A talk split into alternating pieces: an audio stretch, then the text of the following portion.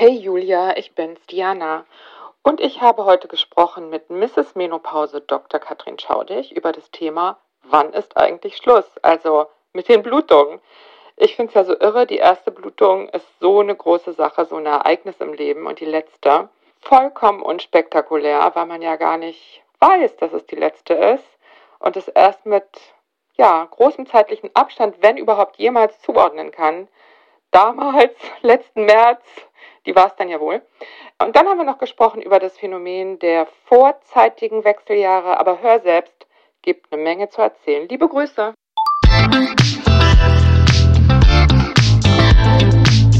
Willkommen zu einer neuen Folge von Meno an mich. Denn dieser Podcast ist für euch, liebe gereifte und interessierte Frauen dieses Landes. Jede Woche sprechen wir mit spannenden Frauen und empowern euch mit Wissen und Inspiration. Wir, das sind Diana Helfrich und Julia Schmidt-Jorzig aus der Brigitte Woman Redaktion. Heute spricht Diana mit Dr. Katrin Schaudig. Sie könnte man als die Mrs. Menopause im deutschsprachigen Raum bezeichnen, denn sie ist die amtierende und im Übrigen auch wiedergewählte Präsidentin der Deutschen Menopausegesellschaft. Die Gynäkologin hat zusammen mit Dr. Anneliese Schwenkhagen eine Praxis mit dem Schwerpunkt Hormone hier in Hamburg. Ich freue mich sehr, dass Sie da sind, liebe Frau Dr. Schaudig. Ja, Frau Helfrich, ich freue mich auch sehr. Wir wollen heute über ein Thema sprechen, das viele Frauen beschäftigt, nämlich wann ist Schluss? Also, wenn die Regelblutung erstmal unregelmäßig geworden ist, fragt man sich ja irgendwann bei jeder Blutung, die da noch kommt, war es das jetzt oder kommt da vielleicht noch was? Denn das ist ja das ganz Besondere an dieser Zeit. Die letzte Blutung ist eine ganz normale Blutung und man weiß immer erst im Nachhinein, das war sie. Damals war sie es gewesen.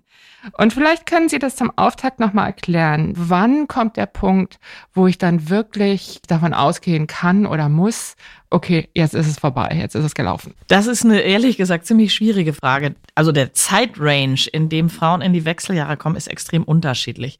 Ich habe neulich tatsächlich wieder mal eine Patientin gesehen, die mit 59 noch regelmäßig blutete. Regelmäßig heißt dann wirklich monatlich. Ja, Krass. und die, wo ich auch noch einen Eisprung nachweisen konnte. Ja. Also das kann man an den Hormonwerten sehen. Das ist allerdings sehr ungewöhnlich. Der mittlere Zeitpunkt der letzten Regelblutung, muss man immer wieder sich vor Augen führen, ist zwischen 51 und 52 in Deutschland. Der bleibt auch relativ stabil. Also ändert sich nicht viel. Da ist also weder ein Trend nach oben noch nach unten. Aber das, dadurch, dass es so ein großer äh, Spielraum ist, sagt das ja überhaupt nichts für mich selber aus. Es nichts. Sagt, es sagt für sie nichts selber aus. Vielleicht kann man sich so als kleine Brücke überlegen, das, was wir auch schon im Verhütungspodcast angesprochen haben, dass die WHO zum Beispiel sagt, wenn sie nach dem 50. Lebensjahr ein Jahr lang keine Blutung mehr haben, braucht man nicht mehr verhüten und dann ist es wahrscheinlich auch durch. Vor dem 50. Lebensjahr, sagt man, müssen das zwei Jahre sein. Ich hatte neulich erst eine Patientin, die jetzt um die 60 ist, die plötzlich wieder blutete. Und zwar nach sechs oder sieben Jahren. Und da muss man natürlich immer gucken, ups, das kann ja jetzt was richtig Krankhaftes sein. Also ich war erst ganz aufgeregt. Es gibt dann auch so Eierstockstumore, die Östrogen produzieren und die müssen auch entfernt werden. Und an sowas denkt man dann. Und wissen Sie was? im Nachhinein, es war einfach nochmal ein Follikel, der aus der Tiefe des Eierstocks sich auf den Weg gemacht hat. Man kann es fast nicht glauben, aber es war dann definitiv so bei der Patientin. Also das heißt aber trotzdem, dieses ein Jahr nach der letzten Regelblutung, dann ist es sehr unwahrscheinlich, dass nochmal was kommt. Aber es ist nie komplett ausgeschlossen. Trotzdem würde man dann sagen, die Frau ist eindeutig was wir im medizinischen Fachtermini sagen, postmenopausal. Das heißt, sie ist jetzt eindeutig in der Phase nach der letzten Regelblutung. Das heißt vielleicht nochmal, um die Begriffe zu klären, die Menopause ist die letzte Blutung. Genau. Und postmenopausal ist man dann ein Jahr nach der letzten Blutung. Und die Zeit dazwischen gehört noch in die Perimenopause, wo, ja, die, wo die Umstellung einfach volle Kanne läuft. Ich würde mal sagen, so streng kann man das alles nicht ziehen. Ja. Es gibt einfach Frauen, die haben die letzte Blutung. Danach ist Schicht im Schacht, gibt's auch kein Östrogen mehr. Die sind dann auch bereits voll im Östrogenmangel. Und dann gibt's aber durchaus Frauen, die nach dieser vermeintlich letzten Blutung immer noch so ein bisschen Eibläschen haben. Und da kommen wir auch schon zum entscheidenden Punkt, die Eibläschen oder Follikel, was wir jetzt auch in diesem Podcast gelegentlich so nennen das ist ja die eigentliche Quelle unserer Hormonproduktion, sowohl des Östrogens als auch des Gelbkörperhormons. Und wir kommen ja dann in die Wechseljahre, wenn dieser Eizellvorrat aufgebraucht ist. Und nochmal auch ganz wichtig, wie viel Eizellen haben wir überhaupt? Interessanterweise haben wir bei Geburt, also wenn wir auf die Welt kommen, rund eine Million Eizellen. Und wenn wir in die Pubertät kommen, sind davon schon zwei Drittel abgestorben. Also mit Eintritt in die Pubertät haben wir noch drei bis 400.000. So, und jetzt kann man sich ja sagen, ja, boah, das ist ja immer noch total viel, das kann auch ewig reichen. Nee, es ist eben so, dass neben der Tatsache, dass mit jedem Zyklus nur ein Eibläschen reift, das sind so, wenn Sie keine Schwangerschaft haben und keine Pille nehmen, vielleicht so vier, 450 im Leben. Das sind ja nicht viele von den 350.000 oder was? Das ne? sind nicht viele. Aber es ist scheinbar immer so, dass immer eine ganze Kohorte von anderen Eizellen, die sich vielleicht warm gelaufen haben für einen Zyklus, die gehen dann zugrunde. Das heißt, wir haben also so zwei Aspekte. Ein ganz kleiner Teil kommt zur vollen Entwicklung mit Eisprung und eigentlich Schwangerschaft. Dafür ist es ja alles nur gemacht, dass wir dauernd schwanger werden. Das wollen wir natürlich nicht, aber dafür hat die Natur das so eingerichtet. Mhm. Und eine riesige Menge geht einfach zugrunde. Und jetzt kommt eigentlich auch der Knackpunkt. Die Frage ist, wie groß ist dieses Päckchen, was wir mitbekommen haben bei unserer Geburt? Und es entscheidet sich natürlich bereits im Mutterleib, denn da wird der Vorrat an Eizellen angelegt. Der ist auch nicht vermehrbar. Anders als bei Männern. Die Spermien werden alle drei Monate nachgebildet. Die Eizellen, also die Eibläschen und die Eizellen, die da drin stecken, die können wir nicht mehr machen. Das ist so eine Art Rucksack, den haben wir dabei. Und wenn dieser Vorrat, dieser Rucksack leer ist, dann kommen wir in die Wechseljahre. Man sagt so grob, dass mit der letzten Regelblutung ungefähr noch 1000 Eibläschen da sind. Ah, aber das ist interessant. Was passiert denn dann mit denen? Ja, die gehen eben auch irgendwann zugrunde. Ah. Aber es kann eben doch noch mal eins, was besonders fit ist und ja. irgendwie sagt, so, ich will es jetzt noch mal wissen. Ja. Und dass eins eben doch noch mal was macht, wie bei diesem Fall, den ich gerade geschildert habe. Mhm. Gibt es denn auch so Fälle, wo eine Patientin von ganz regelmäßigen Zyklus auf Nulllinie, also ja, das gibt es. Das ist eher ah. selten, aber das gibt es. Das gibt es tatsächlich es ist nicht oft, aber ja. ich sag so, ich, ich weiß immer nicht so richtig, wissen Sie, wenn ich mit den Patienten spreche, es gibt echt viele, die gar nicht ihren Zyklus richtig monitoren. Mhm. Die gucken so Pi mal Daumen, ja, ich blut so einmal im Monat. Das mhm. ist dann quasi in Anführungsstrichen eine regelmäßige Blutung. Wenn Sie dann mal nachfragen und die doch nachguckt im Kalender, doch, ich habe es mir mal aufgeschrieben, dann sehen Sie, ah, es war doch mal sechs Wochen, es war doch mal drei Wochen. So ganz regelmäßig ist es nicht. Insofern ist es schwer zu sagen, aber es gibt diese einzelnen Fälle, die bluten regelmäßig und dann geht zack, wie ein Schalter ausgeschaltet, ist es vorbei. Also der Normalfall ist ja sicherlich, dass man dann einfach nochmal so lauert über einen langen Zeitraum ja. und wirklich, wirklich nicht weiß, wo man steht. Und das ist ja Teil des Unbehagens irgendwie. Und dann kann man praktisch, wenn man ein Jahr nach einer Blutung ist, kann man sagen, okay, das wird dann wohl vor einem Jahr die letzte gewesen ja. sein. Und jetzt darf ich mich drauf einstellen. Ja, jenseits äh, der 50. Jenseits Unter der 50. 50 nicht. Ja, okay. also, und dann okay, gibt's natürlich aber so das ist natürlich dann nochmal ein viel längerer Zeitraum. Ne? Ja, und da gibt's natürlich so eine gaussische Verteilung mit mhm. Standardabweichungen und so weiter. Da können Sie sagen, beim Teil der Frauen geht das Ganze mit 40, Anfang 40 los. Mhm. Und bei manchen eben dauert es bis 60. Und dazu wollte ich nochmal fragen, diese Gaußsche Normalverteilung. Also wir wollen nachher ja auch nochmal das Thema vorzeitige Wechseljahre ja. anreißen. Mhm. Die sind, glaube ich, unterhalb von 35, ne? Nee, unter 40. Unter 40. Mhm, mh. Und die sind Teil dieser Normalverteilung oder nee. ist das es? Okay, da kommen wir gleich zu. Das ist klar. Also mhm. nun gibt es, wissen Sie, und es gibt Faktoren und die können wir retrospektiv auch nicht richtig sagen. Was ist bei der Mutter passiert, während der, der weibliche Fötus im Mutterleib war? Was hat da vielleicht die Ansammlung oder das Füllen des Rucksacks mit Eibläschen gestört?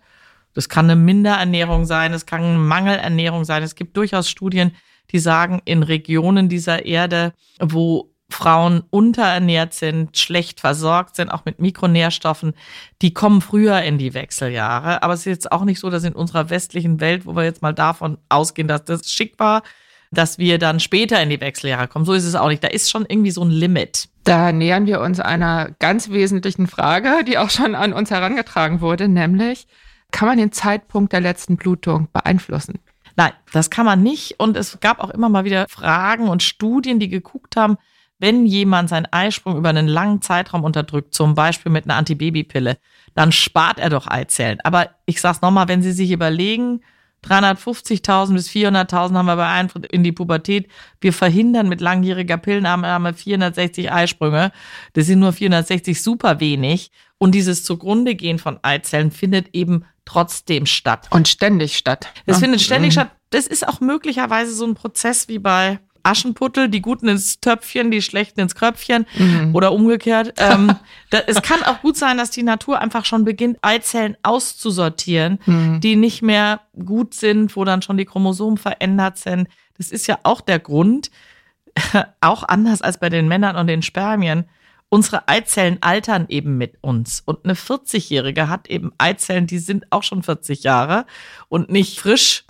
Und eine 45-Jährige, da sind sie eben 45. Das ist auch der Grund, warum, wenn dann eine Schwangerschaft eintritt, die Fehlgeburtsrate und auch die Rate an Schwangerschaften, wo der Embryo oder der Fötus irgendwelche Veränderungen hat, Chromosomenveränderungen, die steigt ja drastisch an. Ich meine, das wichtigste Beispiel ist das Down-Syndrom, Trisomie 21, was ja doch mit 40 deutlich nach oben geht. Und das hat einfach auch was mit den Spontanmutationen in diesen bereits seit 40 Jahren dort im Eierstock gelagerten Eizellen zu tun. Aber wenn ich mir jetzt vorstelle, also ich bin in dieser Phase, wo ich denke, kommt da noch mal was? Ja, dann liegt doch eigentlich total nahe, sich zu überlegen, ja, wie ist es denn jetzt für mich? Wie könnte es denn laufen? Ne? Das Naheliegende wäre dann erstmal die eigene Mutter zu fragen. Ne? Das Ja. wird ganz stark vererbt. Ist das richtig? Das wird ganz stark vererbt. Das ist die Genetik, wobei es gibt ja immer zwei Linien. Also man könnte ja auch diese Nach Gene von dem. Ja und den, Mhm. von den Großmüttern weiß man es dann meistens nicht ganz. Es ist aber völlig richtig. Da ist eine Genetik drin. Es gibt aber auch noch andere Faktoren. Zum Beispiel Raucherinnen kommen früher in die Wechseljahre, so ein bis zwei Jahre, weil durch das Nikotin eben auch schon Eier quasi ein bisschen geschädigt werden. Frauen, die eine Operation hatten, am Eierstock, an den Eileitern, Sterilisation. Die kommen auch übrigens Gebärmutterentfernung, kommen etwas früher in die Wechseljahre, was vielleicht damit zu tun hat, dass die Durchblutung des Eierstocks eingeschränkt ist und deswegen vielleicht doch ein paar mehr Zellen zugrunde gehen. Also das sind alles so statistische Größen, wo man sagt, okay, wenn man sich die Statistiken anguckt, die kommen ein, zwei, drei Jahre früher in die Wechseljahre. Und wenn ich jemand sehe, der früh in die Wechseljahre kommt oder, und nachher unser Thema, vorzeitige Wechseljahre, dann frage ich immer so ein bisschen, hatten Sie mal eine Operation oder am Eierstock, an den Eileitern, war da mal irgendwas, ansonsten nicht in Ordnung. Also das muss man immer gucken. Es gibt Einflussgrößen. Ja, da möchte ich nochmal nachhaken. Also ich stelle mir vor, dass dann alles, was sozusagen gesundes Leben fördert, auch den Verfall herauszögert. Fände ich jetzt gar nicht so eine schöne Botschaft, weil das würde dann ja bedeuten, dass es in der eigenen Verantwortung ein Stück weit ist. Also man müsste jetzt mal theoretisch, Frau Helfrich, eine Studie machen, wo man jemand, der ab 20 sich total gesund ernährt hat, der immer einen regelmäßigen Zyklus hat, der immer viel Sport getrieben hat, also so das Idealbild. Jetzt finden Sie mal eine Kohorte von diesen Frauen. Da sind ja immer Störfaktoren. Ich glaube, die Genetik spielt eine wesentlich wichtigere Rolle.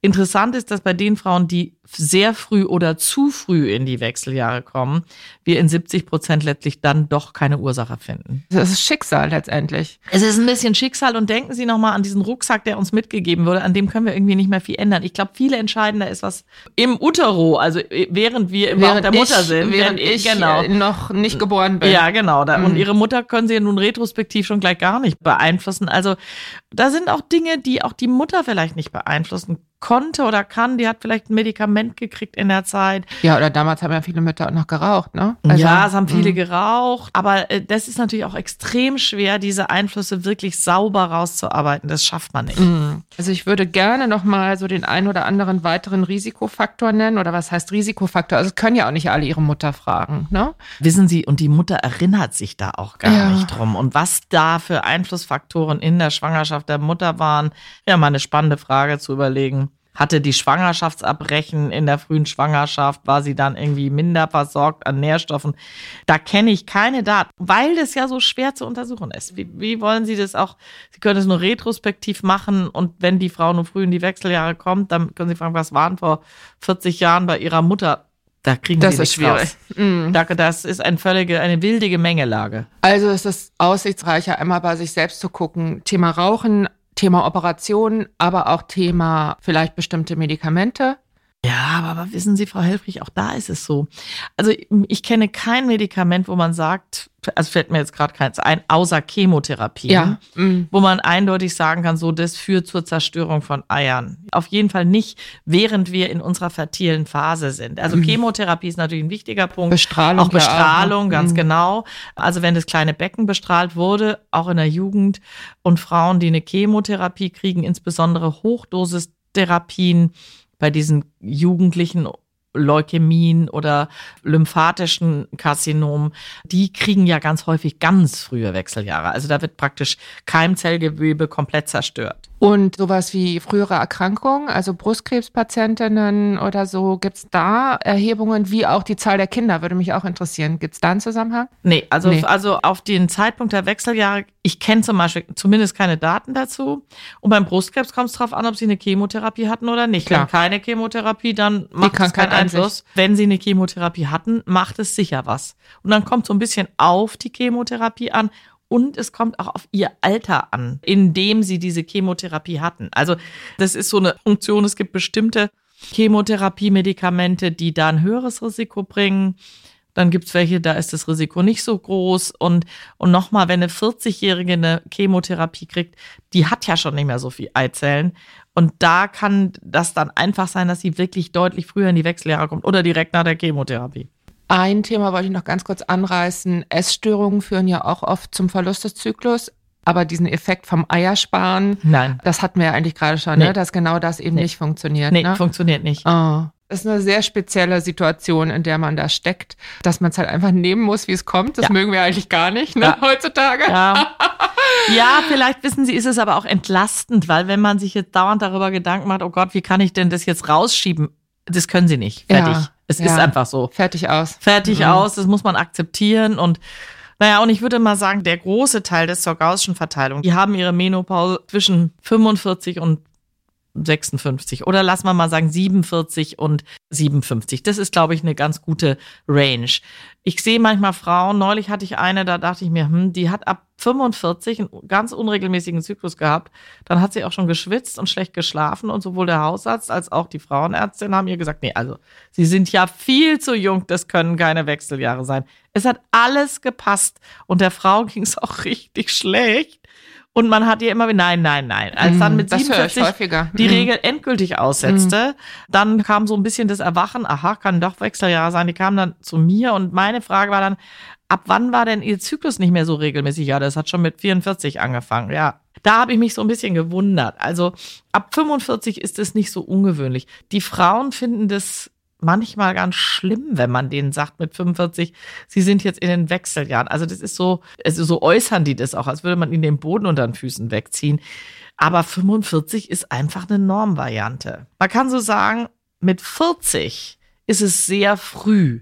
Dann würde ich sprechen von frühzeitigen Wechseljahren. Also alles, was so zwischen 40 und 45 ist. Es ist aber nicht in dem Sinn pathologisch. Da fahndet man auch nicht nach Ursachen. Wenn es vor 40 ist, da reden wir von vorzeitigen Wechseljahren. Also wichtig die Unterscheidung vorzeitig und frühzeitig. Und die vorzeitigen Wechseljahre ist dann schon was, wo wir beginnen, nach allen möglichen Ursachen zu fahnden. Das ist dann unter Umständen, wenn die Frau 39 ist, genau der Unterschied. Fahndet man nach Ursachen oder nicht? Ja, wobei das ist natürlich eben auch so eine Grauzone. Mhm, Ja, also das klar. sind zum Teil sehr aufwendige und teure Untersuchungen. Da fragt man sich da mit 39, soll ich das jetzt noch machen? Zumal es eigentlich fast nie eine Konsequenz hat für die Frau. Also keine Konsequenz im Sinne, dass ich die Ursache, wenn ich sie dann finde, behandeln kann. Was sind denn das für Ursachen? Das ist eine sehr heterogene Gruppe. Also nochmal per Definition spricht man bei unter 40-Jährigen von vorzeitigen Wechseljahren. Früher hieß es Klimakterium praecox. Jetzt ist der medizinische Begriff prämature primäre Ovarialinsuffizienz. Also um das zu übersetzen, primäre Ovarialinsuffizienz heißt, der Eierstock arbeitet nicht mehr, weil keine Eier mehr da sind. Und prämatur heißt, dieser Zustand setzt zu früh ein, wird abgekürzt mit POI. Egal, früher hat man gesagt Klimakterium praecox. Nun gibt es Frauen, die dieses POI bereits haben, wenn sie eigentlich in die Pubertät kommen müssten. Das sind in über der Hälfte der Fälle genetische Ursachen. Zum Beispiel Frauen mit dem Turner-Syndrom. Ja, und dann gibt es noch alle möglichen genetischen Varianten. Das Turner-Syndrom ist gar nicht so selten. Ich glaube, eins auf tausend, wenn ich mich jetzt nicht irre. Also es gibt einfach junge Mädchen, da bleibt dann auch häufig schon die Pubertätsentwicklung aus. Und da müssen sie gucken, woran liegt das. Ja, gibt auch, auch das ist sehr selten, zum Beispiel, dass die eigentlich einen XY-Chromosomensatz haben. Da gibt's aber eine genetische Störung, die bewirkt bereits im Mutterleib, dass sie sich als Frau entwickeln, obwohl sie einen XY-Chromosomensatz haben. Man früher Swire-Syndrom genannt. Aber das ist alles relativ selten. Die tauchen aber dann in unseren Sprechstunden im Pubertätsalter auf. Vielleicht werden sie schon beim Kinderarzt auffällig. Es gibt zum Beispiel super seltene Enzymstörungen, da ist ein Galaktosämie. Da fehlt einem ein Enzym im Stoffwechsel und dann häufen sich Metabolite an, also Stoffwechselprodukte, die toxisch wirken auf die Eizellen, die werden zerstört. Also wir haben in unserer Praxis, wir sind ja eine Spezialpraxis, eine einzige Patientin, die das hat. Die kommen dann eben auch häufig gar nicht richtig in die Pubertät. Dann muss man die Pubertät also sprich die Entwicklung der äußeren Geschlechtsmerkmale induzieren. Das kann man medikamentös, ist so ein bisschen tricky, aber kann man machen. Aber nochmal, das sind oft Mädchen, die bereits beim Kinderarzt auffallen. Und wir sehen manchmal auch Mädchen, die dann mit 15, 16 kommen. Ich habe noch keine Regel. Äußerlich ist soweit vielleicht alles einigermaßen, die haben sogar eine Brustentwicklung. Und dann sehen wir doch immer mal wieder, dass die diese primäre ovariale Insuffizienz haben. Das heißt, sehen wir an den Laborwerten. Die haben ganz, ganz hohes FSH. Wenn ich das einmal gesehen habe, da weiß ich, okay, das ist so, dann sind einfach keine Eizellen da. Das ist ein hartes Schicksal, ne? Das ist ein hartes Schicksal und ich gebe zu, ich meine, als Arzt muss man ja immer ein bisschen distant sein. Das sind mhm. die Gespräche, die finde ich besonders schwierig und mhm. wo ich mich auch an ein Gespräch erinnere, wo dann Mutter und ich beide geweint haben. Die Tochter selber hat gar nicht begriffen, was das heißt, weil dann das ist quasi eine nicht änderbare Diagnose. Mhm. Wenn diese Mädchen mal Kinder haben wollen, dann müssen sie eigentlich adoptieren oder sie können ins Ausland fahren heimlich und eine Eizellspende machen, die in Deutschland nicht erlaubt ist. Aber das, also um das nochmal klar zu kriegen, das hat ja jetzt nichts mit den mittelalten Frauen zu genau. tun. Also wir verlassen jetzt praktisch diesen Bereich der vorzeitigen Wechseljahre wieder und begeben uns in die frühzeitigen Wechseljahre. Also sozusagen im Rahmen dieser Normalverteilung einfach extreme Fälle. Wie oft passiert Ihnen das? Ja, das, mir passiert, ich habe natürlich eine Spezialsprechstunde. Mm. Ich muss nochmal sagen, auch die mit 16 sind vorzeitige Wechseljahre. Das Ganze läuft unter POI. Und das sind alle Frauen, wo die Wechseljahre vor 40 losgehen. Das sind ein Prozent der Frauen. Aber ich muss jetzt nochmal sagen, diese ein Prozent sind natürlich verwischt, weil da sind auch die dabei, die mit 16 das schon hatten. Ja. ja. Das heißt, man kann sagen, da wo es zwischen 30 und 40 losgeht, kenne ich gar keine richtige Statistik.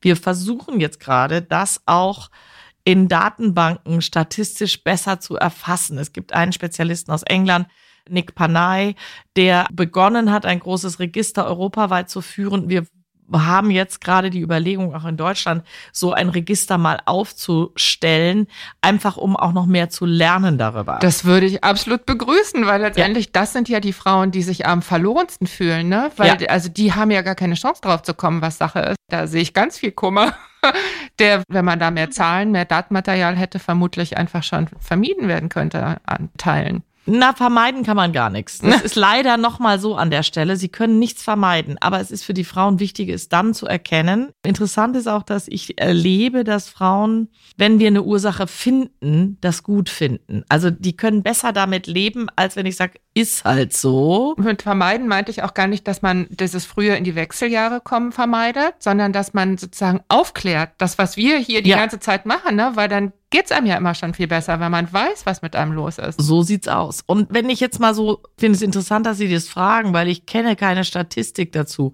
Aber wenn ich jetzt meine persönliche Fallstatistik sehen würde, dann würde ich sagen, ich habe nicht wenige Frauen, also Mädchen, wo das eben zum Pubertätsbeginn erkennbar wird, also die dann einfach keine Regel kriegen. Dann so zwischen 20 und 30 fällt mir jetzt gerade gar keine ein. Also das kommt, auch das kommt vor, ist aber selten.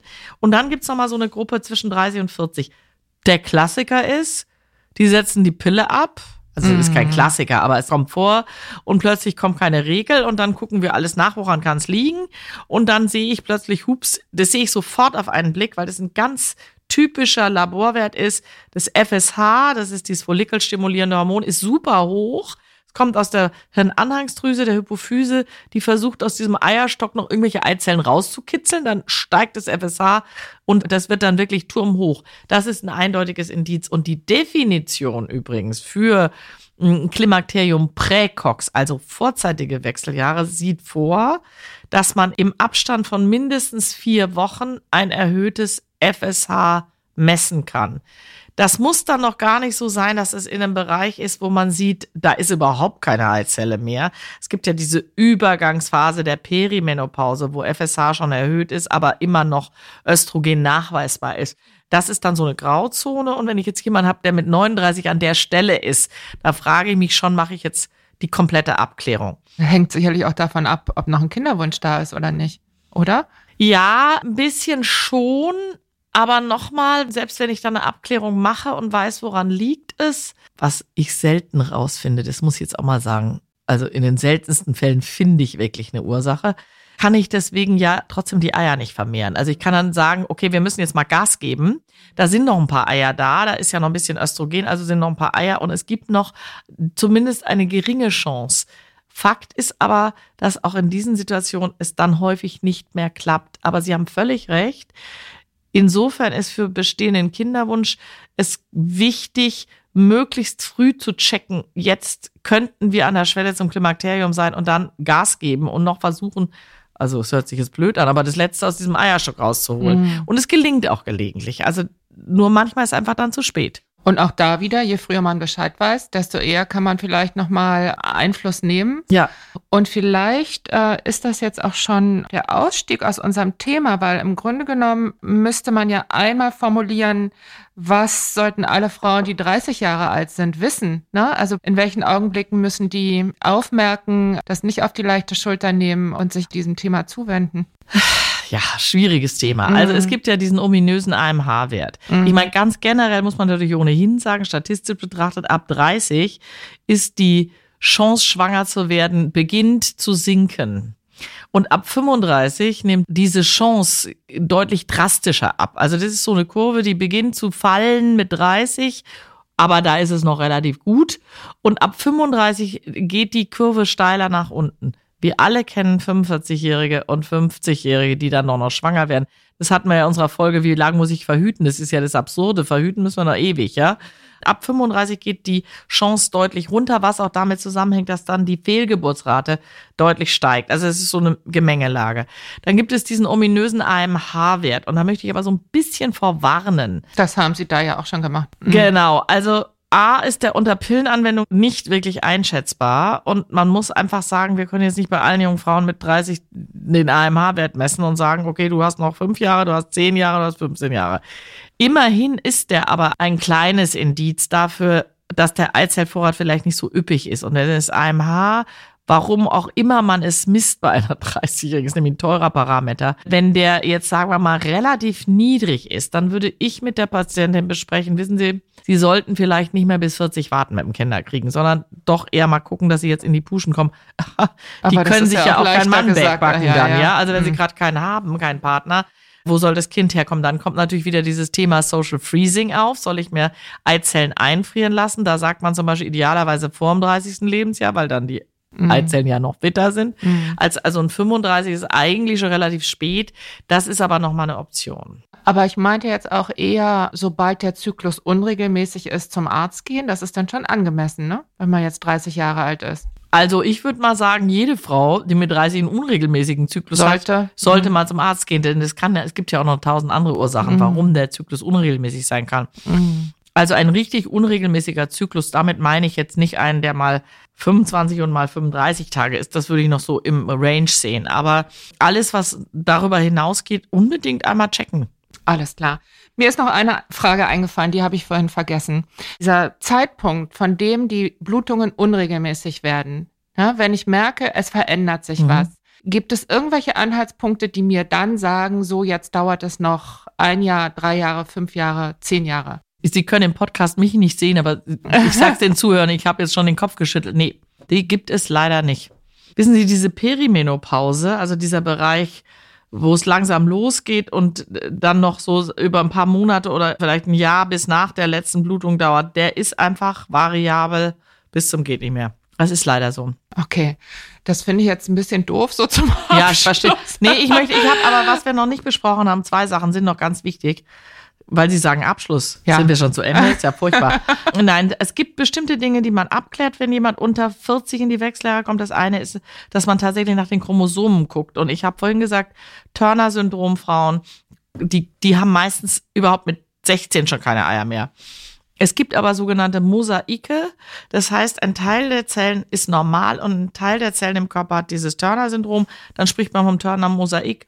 Die kommen vorzeitig in die Wechseljahre. Und dann, wenn man da mit 30 jemand hat, macht man mal eine Chromosomenuntersuchung und dann weiß man es zumindest. Das würde ich dann immer machen. Also das ist ein Muss, ja. Sogar bei Frauen, wo dann so ein Mosaik ist, wo auch ein Y-Chromosom mit dabei ist, also die sogar partiell männliche Chromosomensätze haben, da empfiehlt man sogar die Eierstöcke zu entfernen, weil ein hohes Entartungsrisiko ist.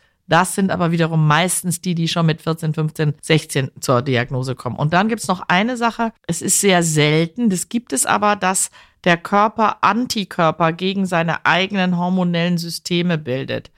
Unter anderem gegen die Eizellen. Das heißt, der Körper zerstört es selber. Eine Therapie dafür gibt's leider nicht. Es ist aber wichtig, weil auch andere Hormonachsen im Körper gestört sein können. Und besonders die Nebennierenrinde ist da empfindlich. Und wenn man eine Nebennierenrindenschwäche entwickelt, die muss zwingend behandelt werden. Muss man Cortison nehmen, weil das der Körper nicht mehr produziert. Das ist tatsächlich eine lebensgefährliche Geschichte. Das heißt, das checken wir immer einmal mit ab. Vielleicht Aber auch im selten. weiteren Verlauf. Es ist super selten. Wir sind natürlich auch deswegen noch nicht beim Schluss, weil wir unbedingt über die Behandlung noch sprechen müssen. Also unter 40, alle Fachgesellschaften weltweit sind sich absolut einig, eine Hormontherapie, also der Ersatz der fehlenden Östrogene und des Progesterons ist absolut zwingend. Persönlich rate ich auch Frauen zwischen 40 und 45, nehmen sie Hormone, weil es einfach auf verschiedene Organsysteme dieser vorzeitig oder frühzeitig einsetzende Mangel nicht gesund ist, Knochen, Herz. Ab 45 kann man sich so ein bisschen ja, da ist so ein bisschen abhängig von der Situation der Frau, aber unter 40 absolutes Muss.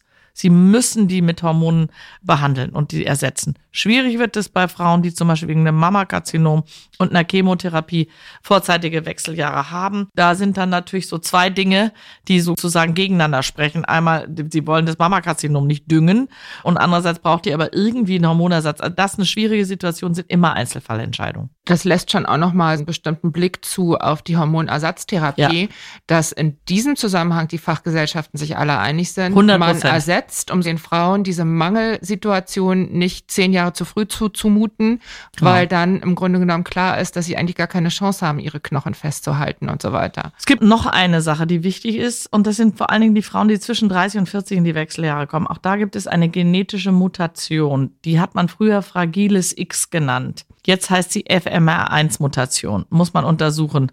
Muss zum Genetiker. Das ist wirklich wichtig, weil das ist eine familiäre Häufung. Ich habe einen Fall, da sind vier Schwestern einer Familie betroffen. Die eine davon war bei mir Patientin, die war Anfang 30 und ich habe plötzlich gesagt, ups, sie sind an der Schwelle zum Wechseljahren. Die hat es dann gerade noch geschafft, Kinder zu kriegen. Die Schwestern, da war es zu spät, die wussten es nicht. Das heißt, es ist auch wirklich relevant, das zu untersuchen. Also wenn jetzt eine kommt, die hat schon zwei Kinder und jetzt ist sie 32 und in Wechseljahren, ist es für ihre Kinder wichtig? Hat die diese genetische Veränderung und müssen auch die potenziellen Töchter dann möglichst frühzeitig in die Familienplanung gehen? Also das sind schon nochmal so Aspekte, die sind total wichtig. Okay, wenn man eine Mutter hat, die mit 32 in die Wechseljahre gekommen ist, kommt man hoffentlich auch selber drauf, dass man Ja. da ein Thema hat. Ne? Ja. Die Frage ist halt, ob drüber gesprochen wird. Ne? Im Vorfeld. Und das Spannende ist, diese Mutation macht bei Frauen in der Familie frühe Wechseljahre und bei Männern in der Familie führt es häufig zu einer kognitiven Einschränkung. Ach. Also die haben eine Lernschwäche. Ich tue mich da immer so ein bisschen schwer zu fragen. Die Brüder, Mhm. Onkels und so weiter, gibt's da irgendeinen, der kein Abitur geschafft hat oder sowas? Ja, wie wollen Sie das fragen? Ja, also Das ich meine, ist immer schwierig ein bisschen zu fragen. tricky, ne? Abitur Aber- ist ja auch nicht da. das Genau, Abitur Kriterium. ist auch nicht das, genau, Mhm. nicht das Kriterium, aber gab's da mal irgendeinen, der eine Lernschwäche hatte oder so? Mhm. Das ist das dann. Also verrückt, ne? Diese Zusammenhänge. Ja, es Das ist verrückt, aber- erstaunlich. Aber das ist diese vorzeitigen Wechseljahre, da, da muss man schon einmal zum Spezialisten gehen. Ja, also das ist sicher sinnvoll. Okay, also die Botschaft an alle, die 30 sind und einen unregelmäßigen Zyklus haben, sowieso alle zum Arzt. Ansonsten haben wir auch gelernt, müssen wir unser Schicksal Schicksal tragen. tragen. Und ja, es gibt ja eben halt auch genug Frauen, die wirklich sehr spät erst dran sind und die das dann vielleicht auch gar nicht so toll finden. Man hat dann zwar immer noch die Östrogene, aber man hat halt auch die Blutung. Man hat die so Blutung, man muss verhüten, aber wenn ich mal ehrlich bin, äh, ich kenne wenige Frauen, die sagen, ist jetzt mal endlich gut damit. Aber es gibt natürlich auch Erkrankungen mit Myomen, Endometriose und so weiter für die Frauen, die sind dann. Das ist eine Erlösung, ne, wenn das vorbei die, ist. Genau, die mhm. sagen, oh Gott sei Dank. Ich danke Ihnen ganz, ganz herzlich, dass Sie hier Ihr Wissen mit uns geteilt haben. Wieder eine Menge gelernt. Vielen Dank, Frau Dr. Schaudig, und bis zum nächsten Mal. Ja, sehr gerne. Und euch vielen Dank fürs Zuhören. Wir freuen uns über Post von euch an podcast.brigitte.de. Schreibt uns, was euch berührt, entsetzt, freut und bewegt oder einfach so, um uns Feedback für den Podcast zu geben. Und wenn ihr uns eure Geschichte erzählen wollt, gerne eine Mail an podcast.brigitte.de. Wir freuen uns drauf. Und bitte bewertet uns auf den Plattformen, verteilt Sternchen und am besten schreibt was. Das hilft uns, dass wir weitermachen können mit Meno an mich. In diesem Sinne, viele Grüße aus der Mitte des Lebens. In der nächsten Folge ist Julia Schmidt-Jorzig wieder dran. Eure Diana Helfrich.